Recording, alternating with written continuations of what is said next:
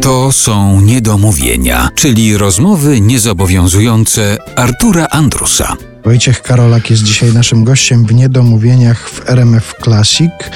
Porozmawialiśmy już o filmach Czeplina i o muzyce w filmach Czeplina. To druga część zainteresowania muzycznego tej stacji radiowej RMF Classic, muzyka klasyczna. Powiedziałeś kiedyś, że najpiękniejsza muzyka, jaka istnieje na świecie, to jest muzyka Chopina. Tak, I- podtrzymuję. I też powiedziałeś, że gdyby Chopin żył współcześnie, to byłby jazzmenem, twoim zdaniem. No, to jest, to jest troszeczkę takie uproszczenie, bo, y, bo, bo y, to się opiera na porównaniu czysto muzycznym, ale rzecz dotyczy właściwie głównie harmonizacji tego wszystkiego, czynnika harmonicznego w muzyce. Tutaj dla, dla mniej, mniej wyrobionych w nomenklaturze muzycznej harmonia to znaczy akordy, następstwa akordów i dokąd te akordy prowadzą, jak to się wszystko rozwija i tak dalej. Chopin już wtedy grał takie akordy, tutaj celowo używam tych słów, to nie powinno się tak mówić, ale będzie bardziej zrozumiałe, w sposób dokładnie taki, jaki, jaki robią to dobrzy pianiści jazzowi y, w obecnych czasach, a dokładniej to powiedzmy gdzieś 60., 70. lata ubiegłego wieku.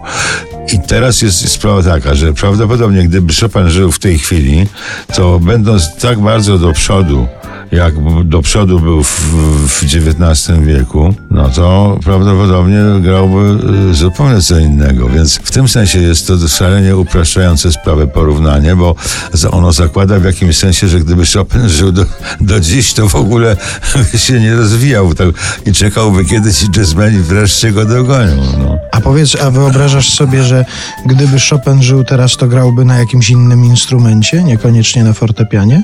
Właściwie, ja nie, ja myślę, że on by grał na wszystkich instrumentach, bo to byli ludzie, którzy, to zupełnie dla mnie jest niezrozumiałe, jak można w tak krótkim życiu, jak życie Chopina, jak można zawrzeć, jakim cudem ten facet napisał taką nieprawdopodobną ilość tych genialnych kompozycji, jeszcze, jeszcze zdążył przy okazji prowadzić niesłychanie bujne życie towarzyskie, podróże, y, y, miłości. Czyli jazzman, po prostu tak, no jazzman. ale to w ogóle jazzmeni to, to małe pikusie w porównaniu z Chopinem.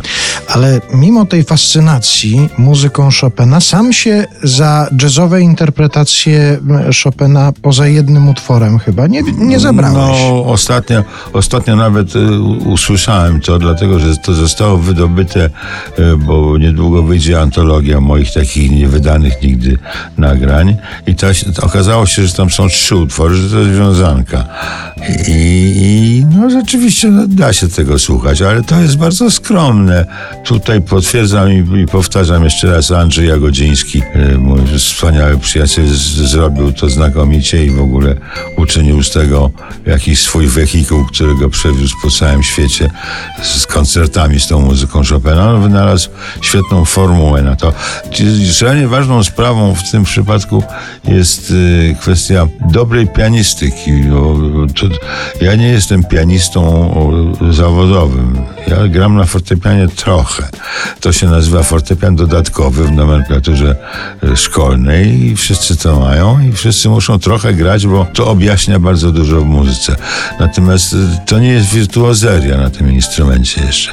I taki człowiek jak Jagodziński, no on, on jest wirtuozem. Notabene ciekawe, bo doszedł do wirtuozerii na fortepianie dlatego, że skończył studia na, na waltorni grając.